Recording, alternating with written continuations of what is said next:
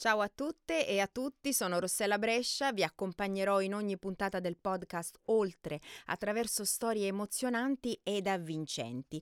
Oggi incontreremo dei nuovi supereroi e supereroine senza mantello perché ci piacciono così, perché le storie che ascolteremo insieme nascono proprio da episodi di vita vera, quotidiana e che sì, hanno veramente dell'incredibile perché ogni volta che superiamo noi stessi e andiamo oltre, le nostre No, aspetta, scusami, ho sbagliato. E andiamo oltre le nostre attività. Compiamo. Ah. Ok. Ciao a tutte e a tutti, sono Rossella Brescia e vi accompagnerò in ogni puntata del podcast Oltre attraverso storie emozionanti ed avvincenti. Oggi incontreremo dei nuovi supereroi e supereroine senza mantello, perché le, le, nostre storie, quelle che ascolteremo insieme, nascono proprio da episodi di vita quotidiana e che sì, hanno veramente dell'incredibile, perché ogni volta che superiamo noi stessi e andiamo oltre le nostre aspettative, compiamo un atto eroico verso noi stessi e verso chi ci circonda. Ricordatevi sempre, la forza dell'esempio positivo può essere magica e dirompente per gli effetti che riesce a suscitare. Per questo da oggi e per i prossimi mesi le celebreremo insieme aspettando il prossimo 6 febbraio e l'inizio del nuovo countdown a meno du- di due anni da, dai Giochi Olimpici e Paralimpici invernali Milano Cortina 2026. E iniziamo subito, io darei spazio a lui, ad Antonio Rossi. Lui è un giovane manager di Deloitte Deloitte nel settore forensic, eh, nonché uno dei vincitori del contest interno che Deloitte ha organizzato per raccogliere storie di vita eh, che siano andate proprio oltre. Allora, vi dico subito, ama l'avventura, è molto ambizioso, è anche molto determinato e poi scusatemi è pugliese, quindi grande punto a favore di Antonio Rossi. Ciao, benvenuto. Ciao Rossella, grazie mille.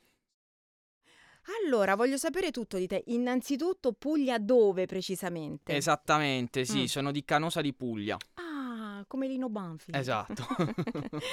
Antonio, ascolta, sono rimasta veramente molto colpita dalla tua storia, perché il tuo muro da superare, cioè non è stato un imprevisto o una sorpresa da parte della vita, ma proprio una tua scelta, anzi una vostra scelta, visto che è stata proprio condivisa con tua moglie. Eh, ci racconteresti che cosa avete fatto e perché avete scelto questo tipo di avventura? Sì, assolutamente. Allora, iniziamo col dire che in questo caso il muro è quantificabile, nel senso che quantomeno in altezza possiamo dire che si tratta di un muro di circa 5137 metri. Ecco. E sostanzialmente la nostra eh, avventura eh, e ha riguardato una spedizione che abbiamo deciso di intraprendere con mia moglie Aya sul monte Ararat, che è un monte che si trova al confine tra Turchia, Iran e Armenia che eh, sicuramente, diciamo, da un punto di vista tecnico, magari per una mm, professionista, per un atleta, non presenta grossissime difficoltà, ma per due persone, sì, che amano andare in montagna, magari qualche difficoltà potrebbe eh, presentarla, come eh, banalmente, diciamo, il mal di montagna che caratterizza questa tipologia di, di spedizioni. Ma voi come vi eravate preparati? Insomma, non è che siete andati così No, allora sicuramente c'è stata di base una mm, preparazione fisica eh, che abbiamo fatto sostanzialmente in Italia e poi in- anche in Turchia, diciamo nei primi giorni per iniziare un po' l'acclimatamento prima dell'ascesa. Eh, però è soprattutto mentale perché eh, ci si trova comunque di fronte ad una montagna veramente grande, veramente diciamo massiccia, imponente e già questo è un bello scoglio dal punto di vista psicologico. Quindi sostanzialmente passo dopo passo, più si avanza, più si prosegue con, con la salita, eh, più bisogna in qualche modo essere forti anche da un punto di vista mentale, psicologico, pensare a eh, magari anche un pensiero bello, che in quel caso era proprio il raggiungere l'ascesa insieme a mia moglie, insieme a mia moglie Aya, sicuramente questo era un, il nostro desiderio che in qualche modo siamo riusciti a portare diciamo a, a compimento. Anche perché il vostro ostacolo era là e non è che vi diceva adesso superami, adesso affrontami, no, era proprio la vostra forza interiore che vi ha portato ad andare oltre in questo caso. Assolutamente sì, era lì, non si muoveva eh, ci attendeva. eh, comunque sia siamo passati da circa i 40 gradi del caldo diciamo turco fino man mano che salivamo in quota a temperature sicuramente più miti fin sotto lo zero, no? Poi quando siamo arrivati comunque a, a toccare la, la vetta, la cima. Eh, diciamo è stato un percorso abbastanza ricco di difficoltà, una bellissima esperienza. Eh, sicuramente la forza l'abbiamo trovata anche nel gruppo, diciamo, di questi diciamo, compagni di spedizione provenienti da paesi differenti con cui appunto abbiamo portato a termine questa grandiosa ascesa, questa bellissima esperienza. Tu hai comunque letto molto, no? Ti sei informato anche perché ci sono delle frasi che, che a volte eh, devi avere dentro di te che ti devono dare quella giusta forza. Io so che tu ti sei ispirato a una, a una frase del grande alpinista Walter Bonatti, giusto? Sì, ma sostanzialmente la, la frase di Bonatti è eh, chi più in, chi alto, più in alto sale, sale, più in alto esatto. vede, più a lungo sogna, no? È una frase che rappresenta un po' la metafora, secondo me, della, della, mia vita, ma un po' credo della vita di tutti. Nel senso che ognuno di noi si pone degli obiettivi, degli obiettivi che sono poi delle mete, no? Semplicemente dei punti di partenza per nuove avventure, magari nuove avventure più complicate, pensando anche banalmente al nostro percorso lavorativo. E questa vuole essere appunto, eh, secondo me, il, uh, racchiude molto bene il significato di oltre, no? di, di, voler andare oltre, di spingersi sempre verso un qualcosa di più ambizioso. Qual è stata la cosa più difficile da fare? La cosa più complessa da fare è stata secondo me l'adattamento ad un ambiente sicuramente molto diverso da quello diciamo in cui siamo abituati a muoverci in Italia, no? tipo l'ambiente delle, delle Dolomiti, no? l'ambiente alpino.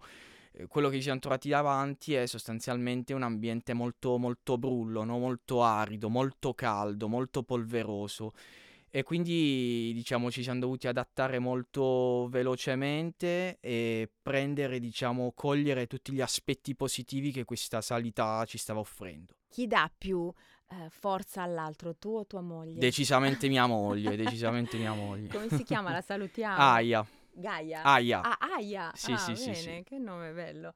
E sì, è sicuramente lei che ti dà più forza, ok? Allora, ringraziamo per il momento Antonio Rossi, che tra poco coinvolgeremo nuovamente nella nostra chiacchierata. E adesso sono veramente lieta e felice di introdurre un'altra ospite. Dovremmo avere al telefono per dare il suo personale contributo al podcast oltre una grandissima campionessa, capace di vincere ben 13 medaglie d'oro nei 100 metri piani e nel salto in lungo tra Paralimpiadi europei e mondiali. Un atleta che incarna perfezione perfezione il significato del nostro podcast perché ha dovuto, eh, trovandosi eh, davanti ad un muro per molti insormontabile, resettare tutto e ricominciare, cercando di dare un senso nuovo alla sua vita. Amiche e amici all'ascolto, sono molto felice di poter scambiare quattro chiacchiere con Martina Caironi. Ciao Rossella, piacere È piacere nostro, anzi è un onore per noi. Allora Martina, presentandoti ho detto che la tua esperienza di vita sarebbe stata eh, per molti un muro insormontabile. Vuoi provare a raccontarci come sei riuscita a 18 anni, ripeto, 18 anni a trovare la forza, eh, quella forza di volontà e quelle energie per andare oltre? Sì, innanzitutto un piacere essere con voi. E, beh, allora, adesso io di anni ne ho 33, quindi ne è passata di acqua sotto i ponti. Comunque a 18 anni ho avuto questo incidente che mi ha portato via la gamba sinistra e all'epoca, come un po' adesso, sprizzavo di energia e quindi quello che mi ha permesso di superare questo grande trauma e questa sofferenza è stata proprio la voglia di vivere, la voglia di scoprire che cosa aveva ancora il mondo da darmi e, mm, e quindi diciamo che grazie anche all'aiuto dei genitori e degli amici che avevo accanto a me, pian piano ho trovato poi gli strumenti giusti per riprendermi quello che era il mio mondo. Non posso dire che sia stato facile, però insomma non è impossibile e come l'ho fatto io lo hanno fatto anche tanti altri ragazzi. Beh, sicuramente la famiglia, gli amici sono importanti, però la tua forza di volontà è stata incredibile. Sì, io ho proprio tirato fuori il carattere, e ho tirato fuori quella forza che non pensavo di avere, eh, perché poi a 18 anni si è anche un po' inconsapevoli, no? non, non, si sa bene che cosa stia succedendo. E, quindi sì, alla fine chiaramente io ci ho messo del mio e, e devo dire che quel momento particolare di difficoltà che ho superato a, a 18 anni poi mi è servito anche negli anni a venire per superare altre difficoltà che, che poi si sono ripresentate, no? perché una volta che sai che ce la puoi fare, che ce l'hai fatta, eh, allora tra virgolette non ti ferma più nessuno. Non ti ferma più nessuno, bravissima. Allora Martina, che cosa pensi del racconto di Antonio? Hai sentito la sua storia, sua, la sua scelta di mettersi alla prova e, e, andare oltre proprio, cimentandosi in un'impresa per lui del tutto nuova e, e, mm, e parte proprio dalla natura umana questo desiderio di sfida, di superare i propri limiti? Anche lui, eh, come i veri lottatori, come chi ama le sfide, ha deciso di intraprendere qualcosa di ignoto. E io penso che, che sì, che derivi proprio dalla natura. Non tutti magari hanno questa spinta. Secondo me chi eh, magari ha vissuto situazioni difficili o comunque ha fatto sport e sa che cos'è la sofferenza, il superamento dei limiti, è più portato a, a voler sempre qualcosa di più. Eh, quindi anch'io mi ci ritrovo in questa proprio forza che viene da dentro, che è proprio una spinta di voler scoprire cose nuove, di, volere, di volermi cimentare poi in, in, qualcosa che sta fuori dalla comfort zone. Quindi, certo, eh, di andare oltre le proprie anche paure, no? I propri limiti. Sì, di andare a superare quello che è eh, un qualcosa che non conosci e poi eh, vedere come va. Eh, devo dire che secondo me quello è, è, un po' il motore della vita perché fare sempre le stesse cose, eh, rimanere proprio nel, nel, proprio cerchio magico può essere bello e confortevole, però eh, per poter non so, per poter scoprire di più dalla vita è meglio, secondo me, cimentarsi in qualcosa. Ma di... tu dovresti fare eh, praticamente ogni giorno un incontro in qualche scuola, dovresti proprio parlare e dare tutto questo coraggio e questa forza, perché veramente anche al telefono ci stai regalando una forza incredibile. Ma, ma ti capita di andare, immagino? Eh, beh sì, io da quando ho vinto la mia prima medaglia a Londra nel 2012 alle Paralimpiadi sono diventata conosci- più conosciuta e quindi hanno iniziato a chiamarmi a destra a manca e, in tutti questi anni io sono sempre andata nelle scuole, eh, solo quest'ultimo anno ho un po' diminuito ma perché non ho più tempo, però vedo che è importantissimo parlare con i ragazzi e cerco ancora di farlo in maniera minore perché non ho, non ho più tempo a disposizione, però vedo proprio che soprattutto durante il Covid poi c'è stato questo crollo di, di intenzioni, di motivazioni e, Eppure quando si è giovani invece bisogna, è proprio lì no? il momento in cui hai più energie per fare... Eh certo, tu sei l'esempio perché a 18 anni hai proprio eh, ricominciato una tua vita, una, una vita nuova, è così. Martina, eh, vorrei fare un'altra domanda anche ad Antonio. Allora, Antonio prima ha parlato del grande Walter Bonatti, no?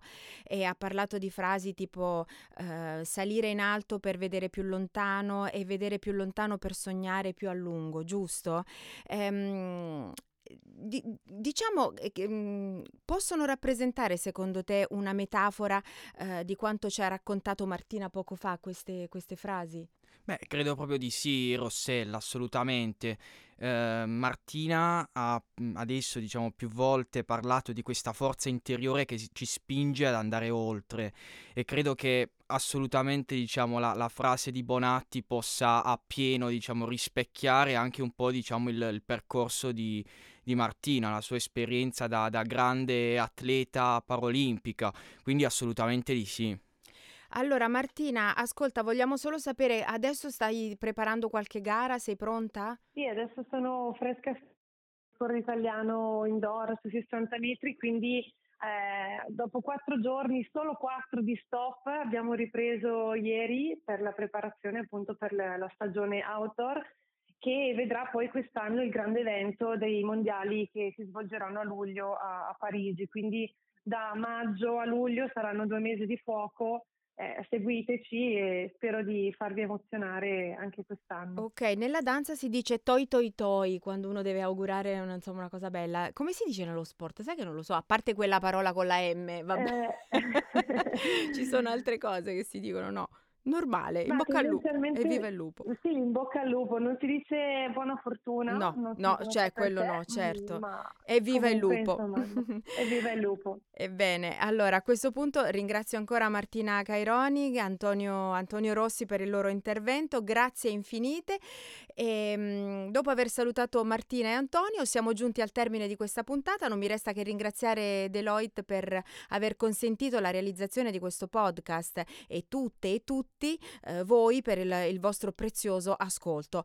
Eh, vi ricordo anche di non smettere mai di provare ad andare oltre, vi do appuntamento alla prossima puntata con nuove storie del nostro podcast. Un bacio grandissimo a tutte e a tutti. Ciao!